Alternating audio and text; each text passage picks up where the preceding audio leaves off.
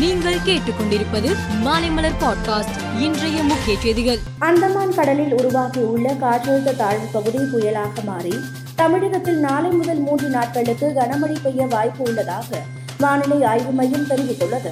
இதனால் முன்னெச்சரிக்கை நடவடிக்கைகள் மேற்கொள்ளப்பட்டுள்ளன. தேசிய பேரிடர் மீட்புப் படை மற்றும் தமிழ்நாடு பேரிடர் மீட்புப் படையின் பத்து குழுக்கள் நாகப்பட்டினம் தஞ்சாவூர் திருவாரூர் கடலூர் மயிலாடுதுறை சென்னை திருவள்ளூர் காஞ்சிபுரம் செங்கல்பட்டு மற்றும் விழுப்புரம் மாவட்டங்களுக்கு விரைந்து உள்ளன சென்னையில் நூற்று அறுபத்து ஒன்பது நிவாரண மையங்கள் தயார் நிலையில் உள்ளன. ஜல்லிக்கட்டுக்கு எதிரான வழக்கு உச்சநீதிமன்றத்தில் இன்று மீண்டும் விசாரணைக்கு வந்தது.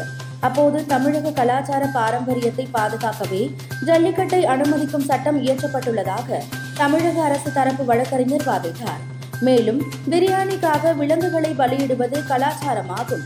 அசைவ பிரியர்களை கறி சாப்பிடக்கூடாது என விலங்குவதை தடுப்பு சட்டத்தின் மூலம் தடுக்க முடியுமா என்று கேள்வி எழுப்பினார். ஆபாச பேச்சு தொடர்பான பாஜகவின் பொறுப்புகளில் இருந்து நீக்கப்பட்ட திருச்சி சூர்யா சிவா கட்சியில் இருந்து திடீரென விலகியுள்ளார். பாஜக உடனான உறவை முறித்துக் கொள்வதாக ட்விட்டரில் பதிவிட்டுள்ள அவர் இதுவரை பாஜகவில் பயணித்தது தனக்கு கிடைத்த இனிய அனுபவம் என கூறியுள்ளார். அதிமுக பொதுக்குழு விவகாரம் தொடர்பான மேல்முறையீட்டு வழக்கில் பிரமாண பத்திரம் தாக்கல் செய்யும்படி உத்தரவிட்ட நீதிபதிகள் விசாரணையை வரும் பனிரெண்டாம் தேதிக்கு ஒத்திவைத்து உத்தரவிட்டனர். நெல்லை மாவட்டம் களக்காடு அரசு மேல்நிலைப் பள்ளியில் பிளஸ் டூ மாணவர்களுக்கு இடையே ஏற்பட்ட மோதலில் ஒரு மாணவர் கத்தியால் குத்தப்பட்ட சம்பவம் பரபரப்பை ஏற்படுத்தியுள்ளது.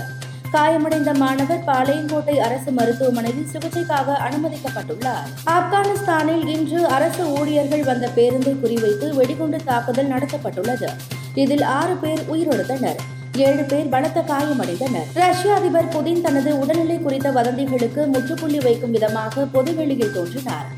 சீரமைக்கப்பட்ட கிரீமியா பாலத்தை பார்வையிட்டு ஆய்வு செய்த அவர் பாலத்தில் காரை ஓட்டி சென்றார். வங்காளதேசத்திற்கு எதிரான முதல் ஒருநாள் கிரிக்கெட் போட்டியில் இந்திய அணி பந்து வீச கூடுதல் நேரம் எடுத்துக்கொண்டது குறிப்பிட்ட நேரத்தில் நான்கு ஓவர்கள் குறைவாக வீசியிருந்தனர்.